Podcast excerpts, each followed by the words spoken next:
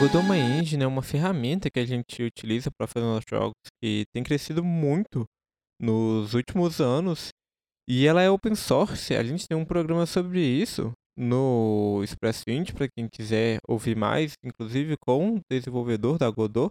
O que isso significa no final que qualquer um pode mexer no código da engine e alterar e fazer o que quiser com isso. E uma coisa muito interessante do modelo de negócio dele é que, é que eles não pegam nenhum lucro do que você produzir com o jogo, o produto que você fizer na engine deles, fica tudo para você. E recentemente eles anunciaram uma versão para web que já estava em desenvolvimento há um tempo e está né, agora em teste vai, e vai sair agora, que consegue rodar no navegador, que é muito interessante conseguir fazer ela rodar né, cada vez em mais lugares com uma barreira de entrada cada vez menor. E pensando né, em cada vez esses mais lugares, a primeira coisa que me veio na cabeça é conseguir colocar isso em escolas, em colégios que tenham interesse de ter alguma atividade didática ali para ensinar programação e jogos para as crianças. Eu tive a sorte de estudar num colégio que tinha vários desses projetos que ensinava programar e, eu, e outras coisas, né, de empreendedorismo no geral, que eu pensei que poderia ser muito beneficiados pela própria Godot, não necessariamente a Godot, mas qualquer outra engine que você utilizar que tenha um fácil acesso. E então é por isso que a gente chamou aqui hoje o William. É, William, por favor, se apresente, conte para o nosso público quem você é, um pouco do porquê você está aqui. Opa, perfeito. Bom, prazer em falar com vocês. Eu sou o William Ferreira, Atualmente sou consultor pedagógico no Bernoulli Sistema de Ensino e amante da educação, professor já há mais de 25 anos. E desde, desde o início da, da, minha carreira, eu sempre me preocupei em fazer tecnologia para perto do ensino. E realmente, isso que é muito interessante. Apesar de que hoje a gente ainda tem muito receio? O, quando você vê aí falar dentro da escola de fazer uso de tecnologia da informação, muitos professores já começam até a tremer nas bases.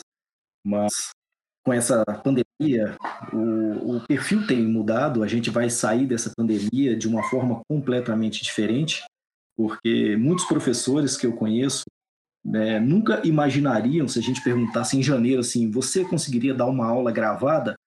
Não, de forma. Mas agora não, nós já dominando então, isso vem a desmistificar o uso da tecnologia. Como você mesmo considerou, o, hoje nós temos tecnologias que não requerem grandes máquinas, você não precisa de nada muito pesado, muito pelo contrário. Então, está bem popularizado.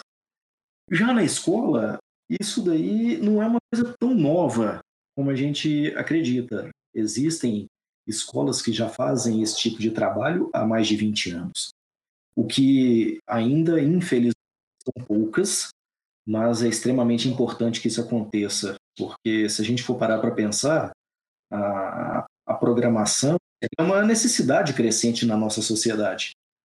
Se a gente fizer uma análise, tem, por exemplo, algumas empresas no, no Canadá que tiveram que fazer todo um programa de manutenção dos seus funcionários, porque os Estados Unidos estavam fazendo assim, aliciando seus funcionários qualificados.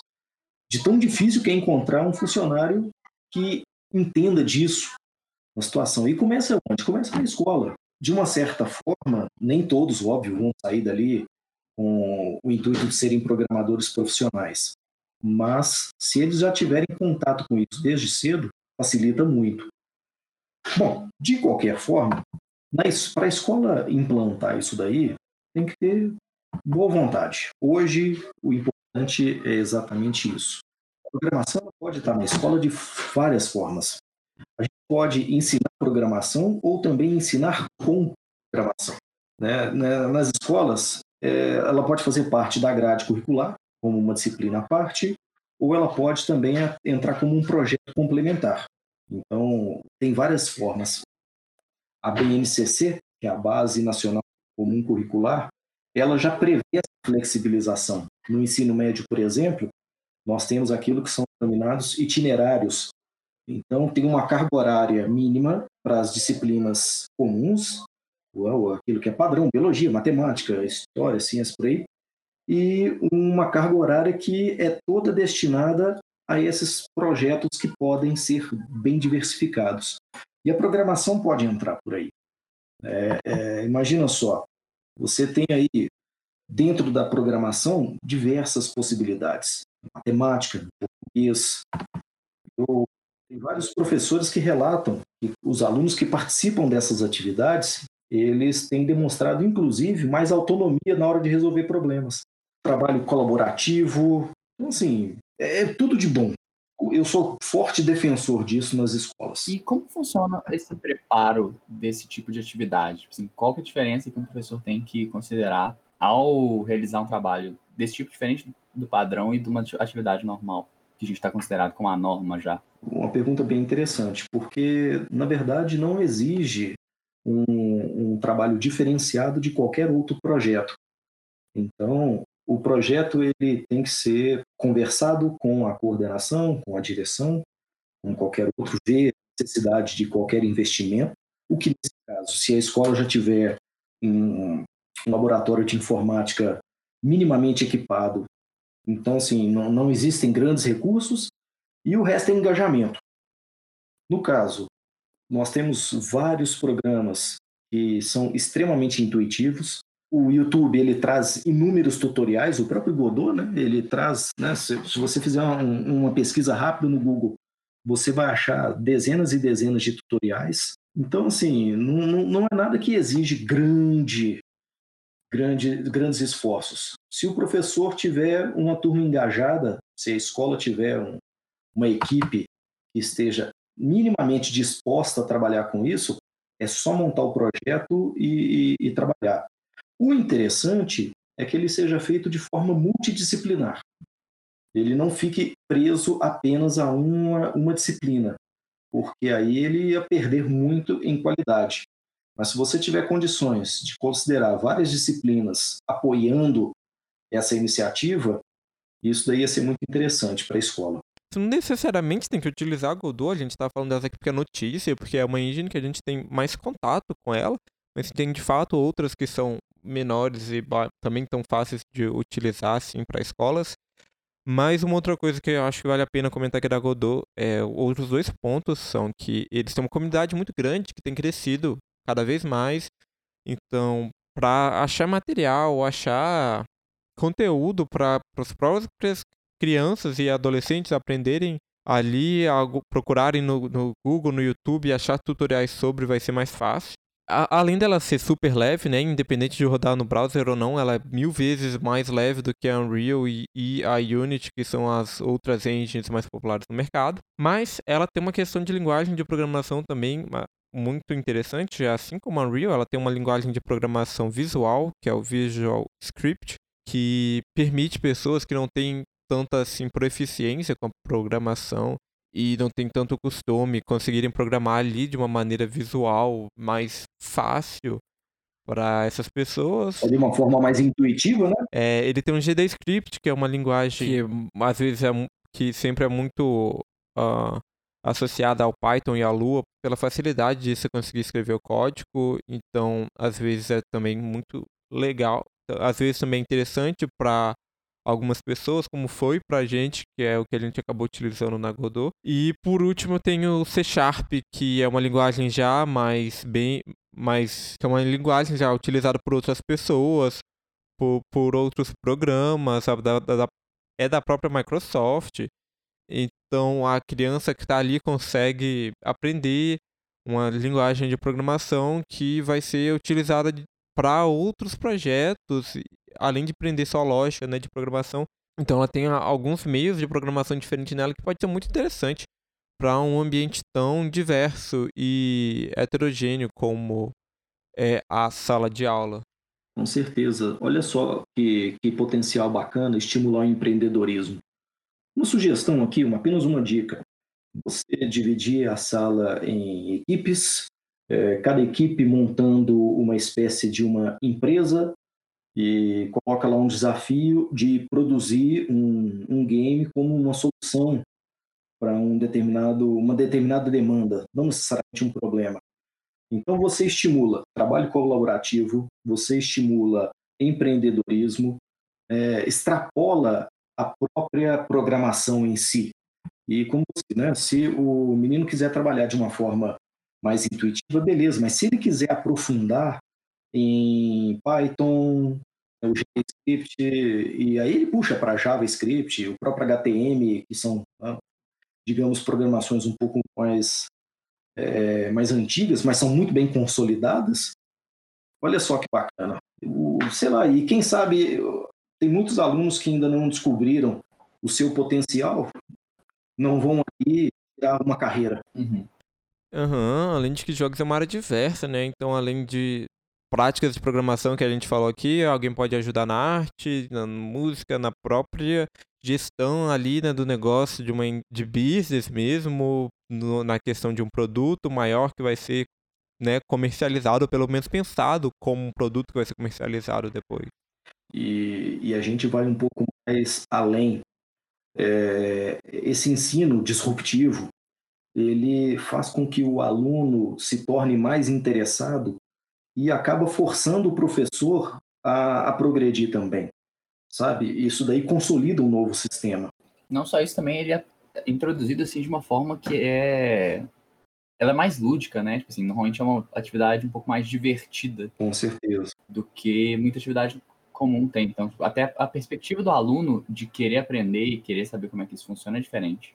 Pois é. Você bota uma matéria ali que os alunos não gostam, que tem uma dificuldade para aprender, mas só por ter uma roupagem diferente, talvez possa ser mais atrativo para eles. Exatamente, exatamente. Na verdade, isso daí é, seria muito interessante. Vamos supor, se o aluno não gosta de matemática, é aí que a matemática tem que entrar, justamente para dar esse aspecto lúdico, essa roupagem nova, e, e o aluno perceber que aprender não é só ficar lá olhando para o quadro e, e, copiando fórmula e fazendo, resolvendo exercício. Tem formas uhum. muito interessantes de aprender e com certeza muito interessantes de ensinar.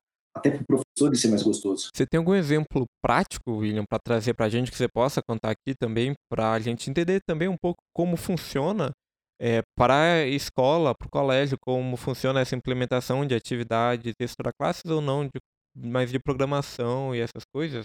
Sim, claro. É, eu fiz um trabalho multidisciplinar há um, um tempo atrás, num, numa escola particular aqui de Belo Horizonte, e, e a ideia era basicamente essa. Né? Nós, não, nós não estipulamos especificamente o produto final, mas nós deixamos claro que tinha que ter algo de cunho social ou que atendesse a minorias, ou que atendesse indivíduos com necessidades especiais, alguma coisa nesse sentido. E deixamos bem livre para os alunos. A professora, no caso de informática, trabalhou essa parte de, de linguagem de programação e tudo mais. No meu caso, como professor de biologia, eu trabalhei um pouco de comportamento. O professor de matemática trabalhou toda a área econômica, o de geografia trabalhou com cultura, o de história também pegou essa parte. Olha só a dimensão que tomou. O professor de educação física trabalhou bastante com os alunos a questão é, é de comunicação também, comunicação corporal. E aí nós fizemos um grande evento na escola para o lançamento desses produtos. E, e, nesse lançamento, o pessoal tinha que fazer todo um plano de marketing, tinha que fazer todas as planilhas de custo, mesmo que fictícias, mas o mais aproximado da realidade.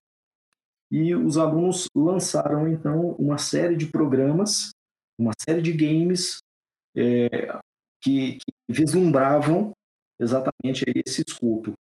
Cara, foi fantástico, sabe? O engajamento dos alunos, só de ter algo que é diferente. E com certeza todo mundo aqui na sala de aula um dia já pediu para o professor para ter uma aula diferente. Não tem um que não passa por isso. Então foi muito bacana. Não teve nenhum momento que a gente pode, possa falar assim, poxa, mas será que se tivesse feito de outro formato, no formato tradicional, seria melhor? Não, momento algum.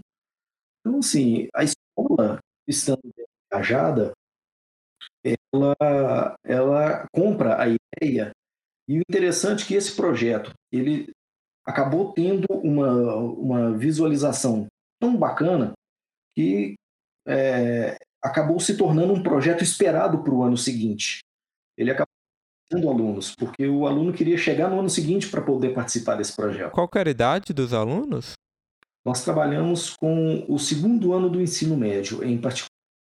É, depois, ele se desdobrou e foi parar também no, na sétima série, o sétimo ano. Ou seja, com seus 12 anos de idade. É, eu, eu, particularmente, sou favorável de colocar isso nas séries iniciais também. A gente não pode desprezar a competência dos meninos. É, eu, particularmente, eu fui conhecer, é, eu vou, vou, identificar um pouco aqui minha idade, né? Eu fui conhecer telefone celular, eu já estava no ensino médio.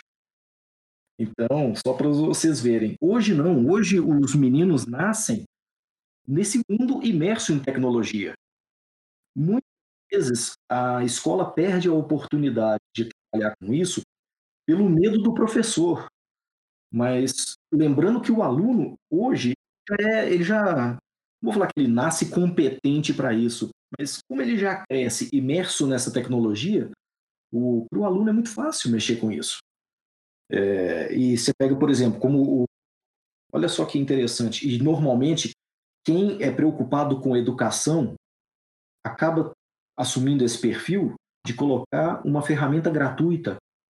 Né? É quase que, dentro da educação, é quase um sacerdócio. Né? Você vive para aquilo.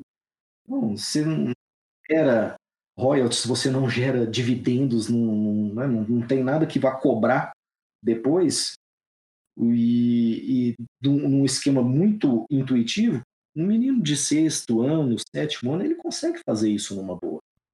Tanto que a idade de público-alvo de vários cursos que você tem aí, né, fora do colégio, que muitas vezes alunos recorrem a, a, esses, a esses cursos, que você já tem vários aí hoje que ensinam programação, de, né, de Scratch, e alguns até expandem para como ser um youtuber, como ser, é, como editar vídeos e várias uh, outras coisas, que é interessante ver, porque eu via várias escolas na minha época tentando uh, tem, tem um ensino de inglês, né?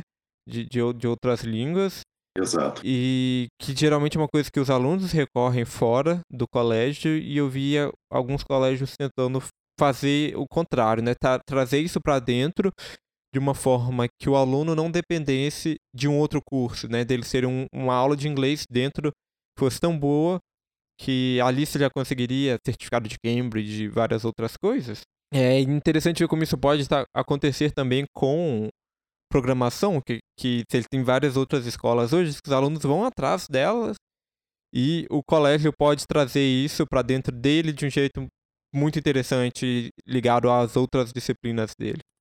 Pois é, é, bom, volto, eu sou suspeito, eu sempre fui adepto à utilização da tecnologia dentro de sala de aula, então, precisa de boa vontade. Hoje, basicamente é isso. As ferramentas, elas já existem. Ninguém tem que reinventar a roda. Mas então é isso. O programa vai ficando por aqui.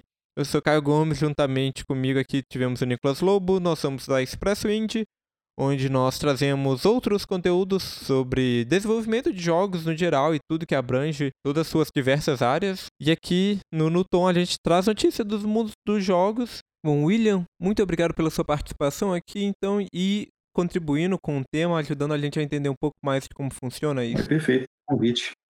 E até o próximo, a próxima semana, pessoal. Tchau, tchau. Até a próxima semana.